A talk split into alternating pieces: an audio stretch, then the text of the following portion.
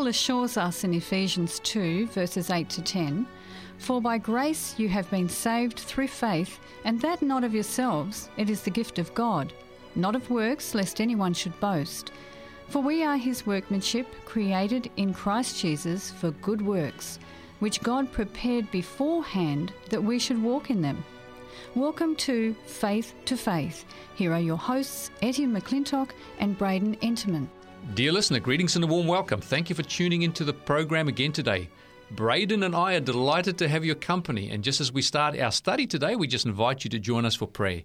Gracious Father in heaven, we just commit ourselves to you. We thank you for your word. We thank you that we can open it and study it, and we just pray for a fresh anointing of your Holy Spirit to lead us in our study and our understanding, our love and appreciation for you.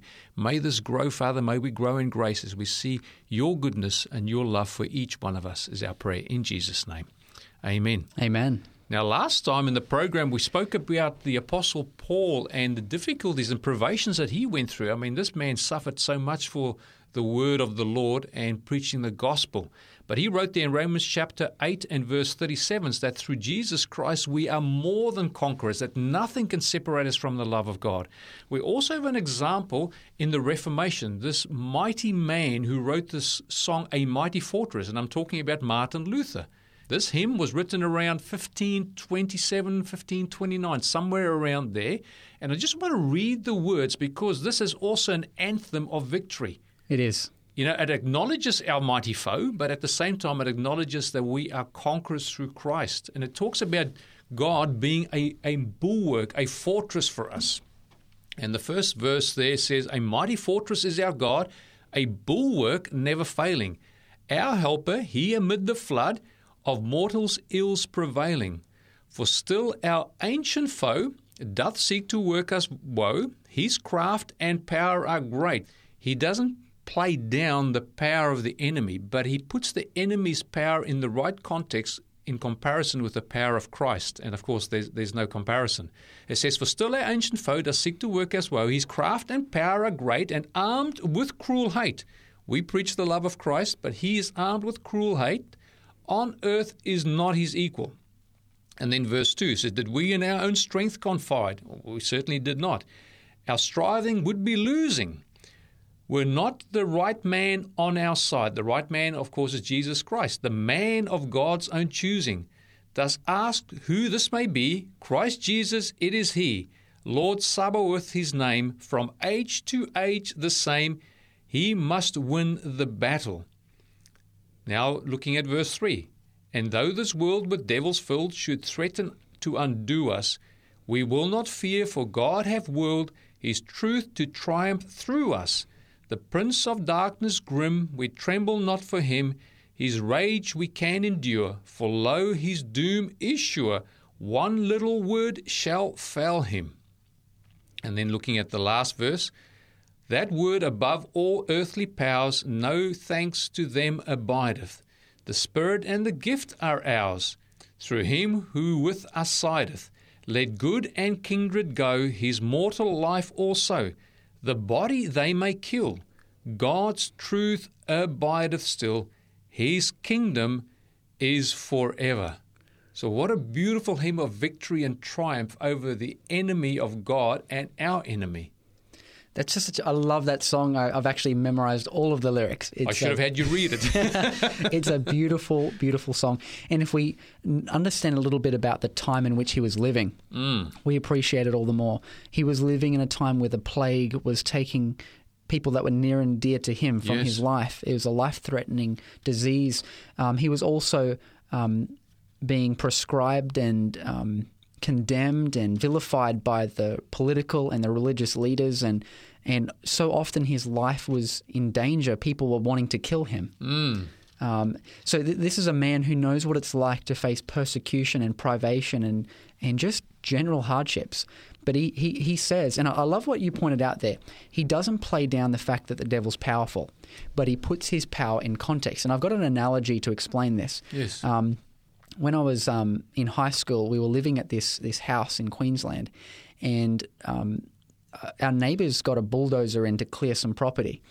And we came over and we actually asked them to come and do some clearing on our land, just a little bit of some scrub we needed to push back.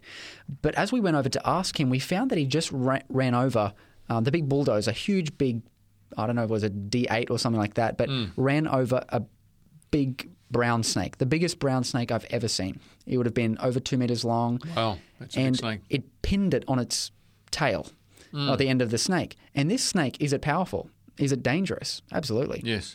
But it could do nothing with this massive, massive bulldozer parked on top of it. Right. You know, so we had no fear of that snake because there's no way in the world it's going to be able to get out from under the massive power and weight of this huge bulldozer. Mm. And it was powerless. And if we see the devil's power in that way, you know, he's the serpent. That serpent of old called the devil and Satan, he is powerful. But God's grace is like a bulldozer. Amen, yeah. There's nothing that can stand in its way. God's love is powerful to transform lives and to conquer this world, to conquer hearts. Mm. And parked on top of the devil like that, yes, that's how we should see the devil. We want to stay away from the sharp end. That's true, yeah. But we know ultimately the crushing is not just the tail, is it? It's the crushing of the head of the serpent. That's right. Yeah. That's the powerful thing.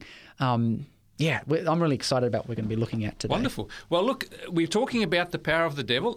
We know that the devil is very powerful. It says that there is no equal on this earth to the devil. So we don't want to undermine that by any means. But at the same time, we also know that Christ conquered the devil at the cross. Mm. He was cast out of heaven, he was cast to the earth, and now there's a woe upon us. We are to be careful on this planet. But at the same time, God has not left his church without any power or authority.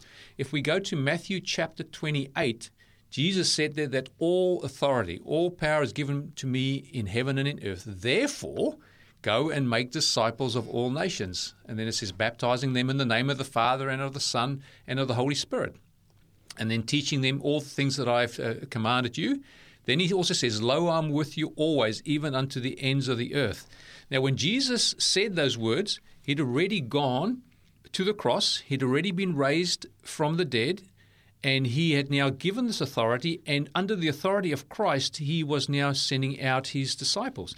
Now, we know that Jesus, prior to that, if we look at the book of Luke, Luke chapter 9, had sent out the 12 disciples. And he says there, Luke chapter 9 and verse 1, then he called his 12 disciples together and gave them power and authority over all demons.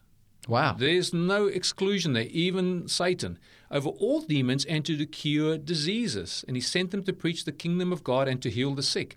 Now, the word power there is the word dunamis. It says he gave them power, dunamis, and authority. The word authority there is exousia. Sometimes it's translated power, sometimes authority. But that's the same word that when Jesus says, all authority is given to me in heaven and in earth, exousia. So he's given that to his 12 disciples. Well, we can say, well, look, the apostles demonstrated that in their lives. But what about us? What about the other believers? Now, we see the same thing happen when Jesus, in the next chapter, in Luke chapter 10, sends out the 70. And he appointed 70 others there in verse 1, and he sent them out 2 by 2 before his face into every city and place where he sent them. And then he tells them all the things they would do. Verse 9, for example, heal the sick and say to them, the kingdom of God has come near to you. Now they come back. Now what is the report they bring back after they've been sent by Christ and returned from this missionary trips that they've been on?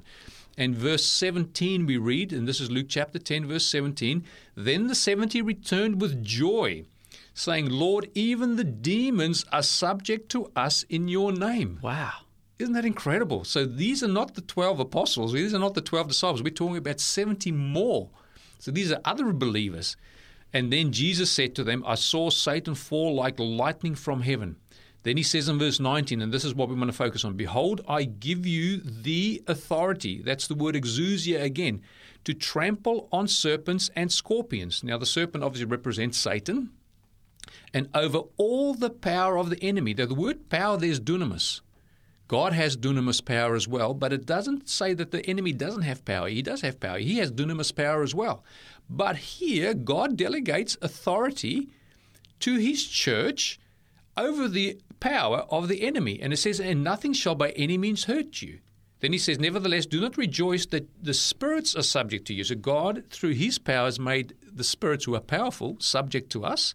But rather rejoice because your names are written in heaven. Mm. So our connection with Christ, the fact that our names are written in heaven in the Lamb's book of life who was slain from the foundation of the earth, enables us to have that power and authority over the power of the enemy. How do we receive that power? By believing the word. We've just read it. Do we believe it? And if we do, we receive that power. In our last study together, we were looking at this anthem of victory that runs throughout Scripture, and especially in the book of Revelation, this anthem of victory. It's so powerful. Yes. And it says, to the one who overcomes, to him who overcomes, the one who overcomes will inherit all things.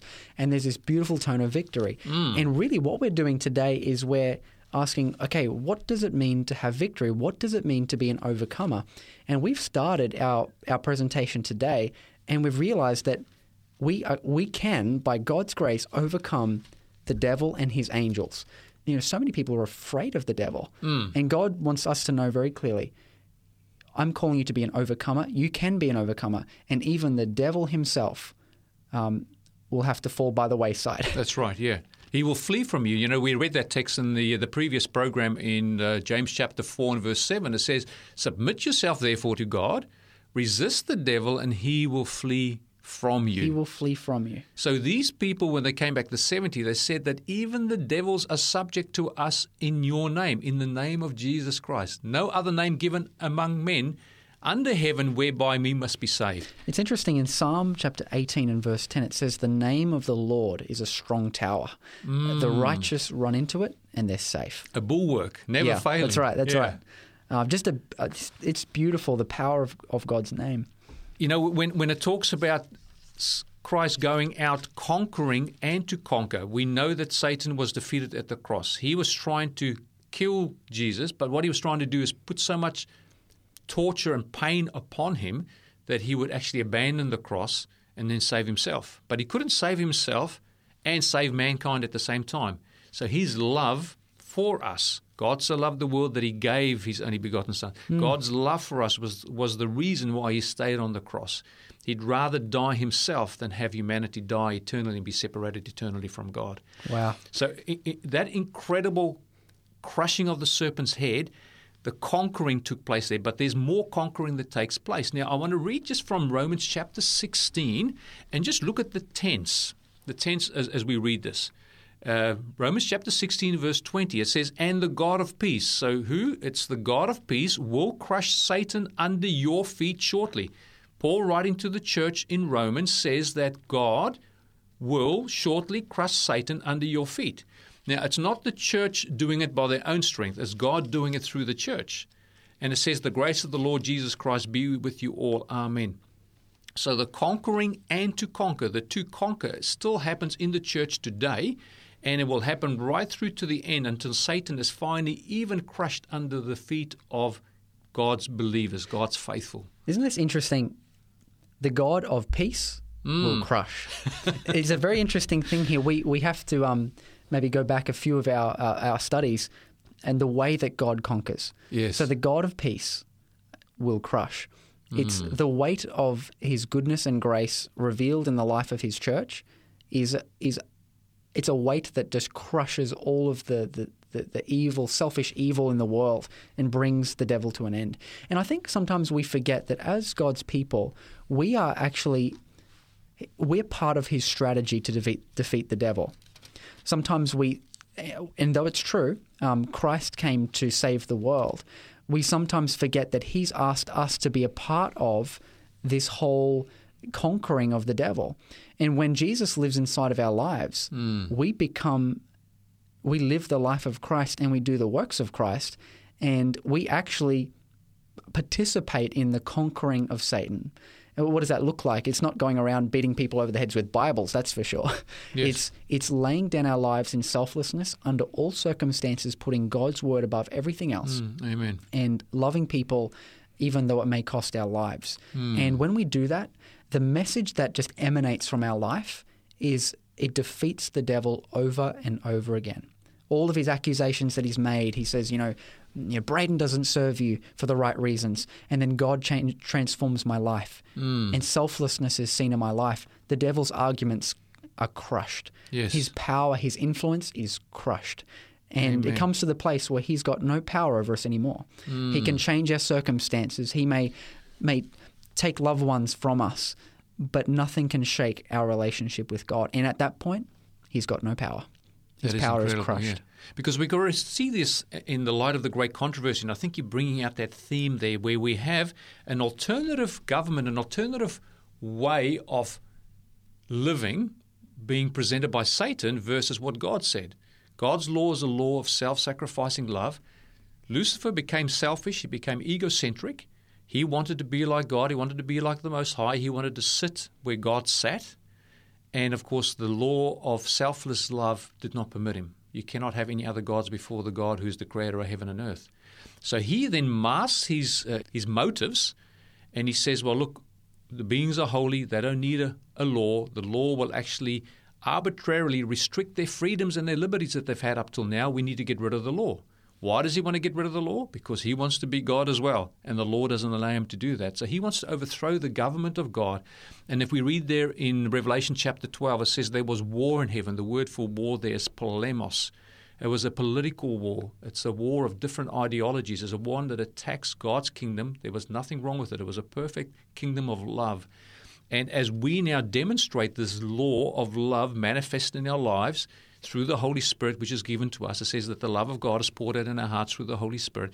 We actually unmask the devil because we demonstrate the fact that we can be loving, lovable, happy Christians who have the peace of God on our hearts. That's right. And that unmasks his lies and deception. We actually demonstrate the fact that we don't feel restricted. The Bible talks about this law of God as the law of liberty. The devil says, no, it's a law that's like a cage. It shuts you in. It takes away your liberty.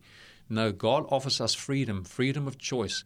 You know, there was a song written in the 70s. I think it was the 70s. I think it's called Hotel California, which is talking about the start of the Satanic Church in San Francisco. And there that song says you can check in any time, but you can never leave. And the devil wants to keep us captive, but God has come to set us free. You know, if you come to the Lord as you are, you know you can choose any time you want to walk away from God, and God will honor your decision. If you are on the devil's side and you want to leave, he will do everything in his power to restrict your liberty to say, no, I want to choose Christ and I want to follow him because he loved me and gave himself for me. And this is such a very important thing for us to look at here. And I think there's a verse in 2 Corinthians chapter 10 which really highlights this.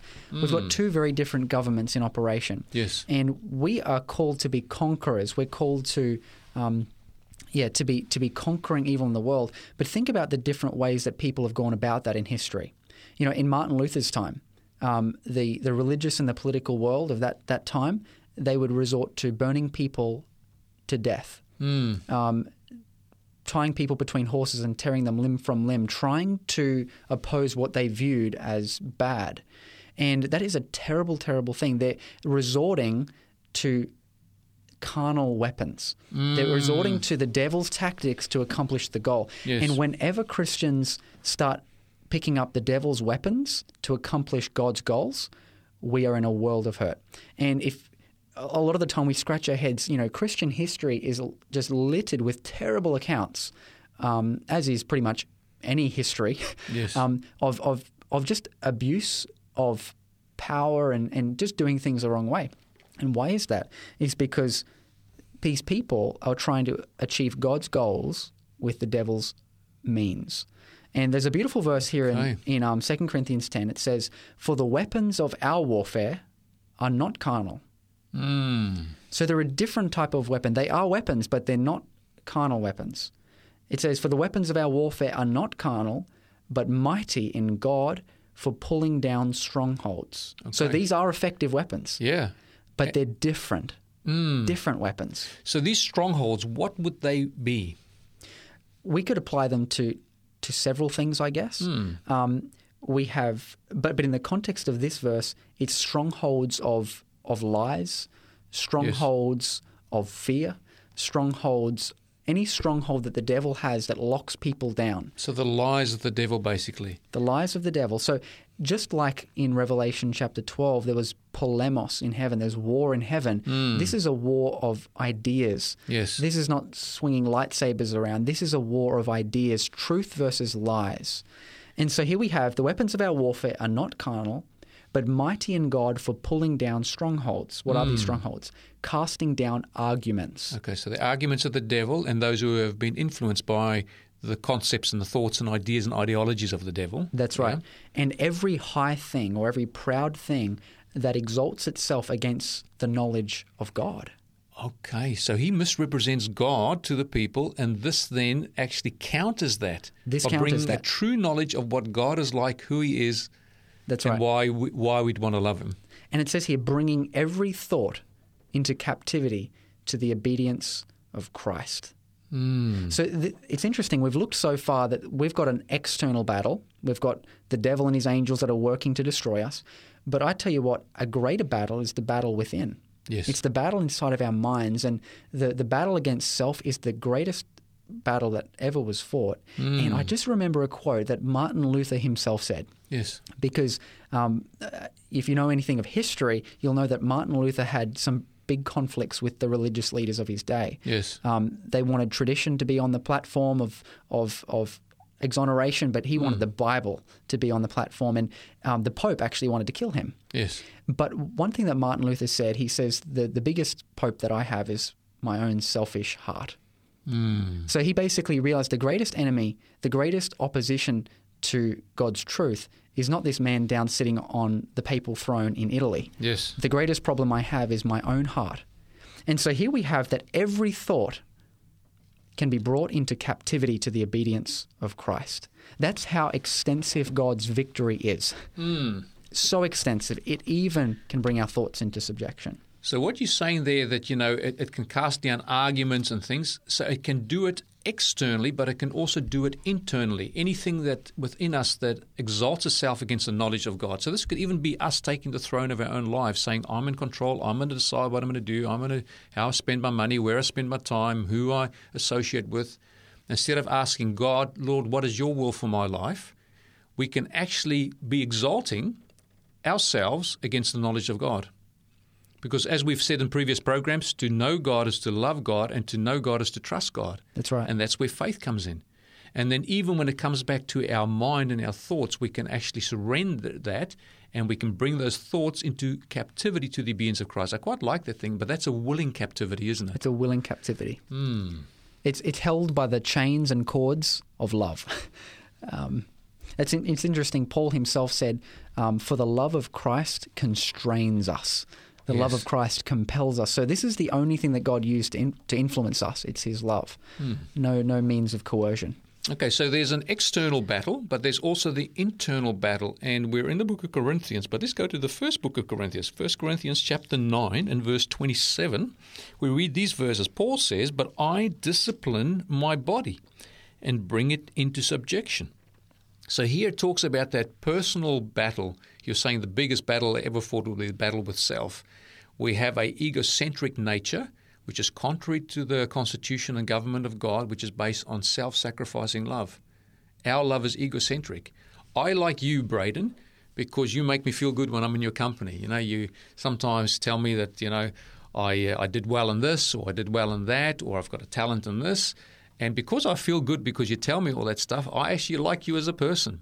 That is actually an egocentric motivation for me to like you, isn't it? It is, yeah. But if I like you simply because of the principle that God loves you, he created you, he redeemed you, you are his property, and I've got to treat his property with respect and love, that's a different motivation. It's a totally different, yeah. It's not one that comes from what you can do for me, but rather what I can do for you. And, you know, the Bible talks about that we have to have this mind of Christ. Let this mind be in you, which was also in Christ Jesus. And that's Philippians chapter 2, verse 5.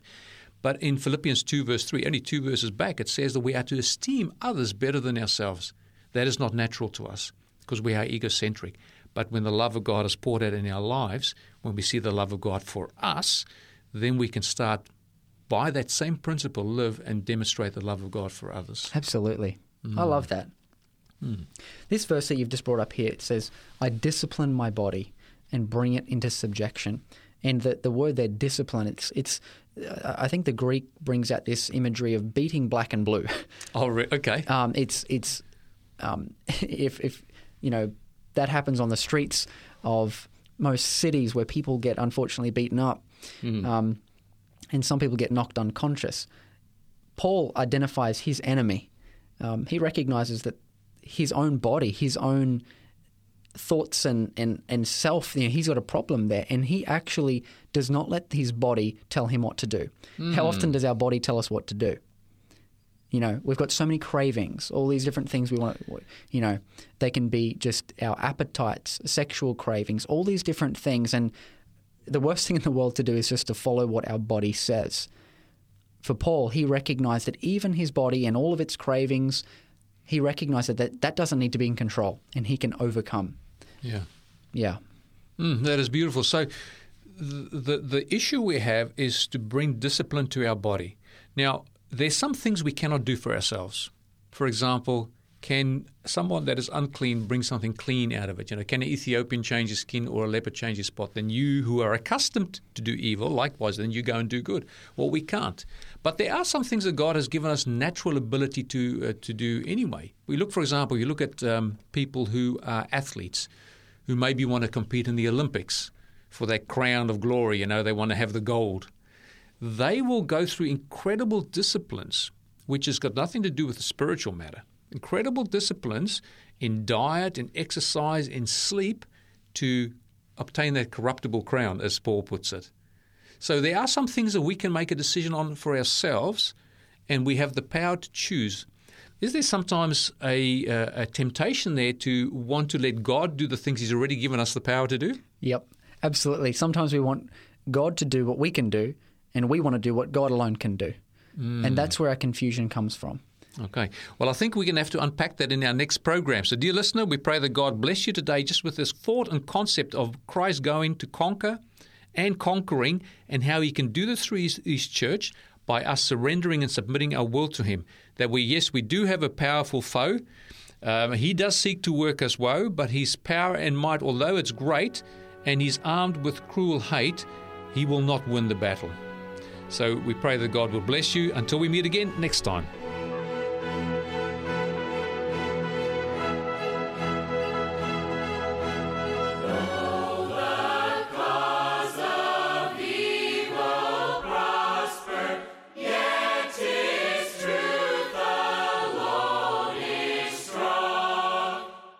Thank you for joining us on Faith to Faith.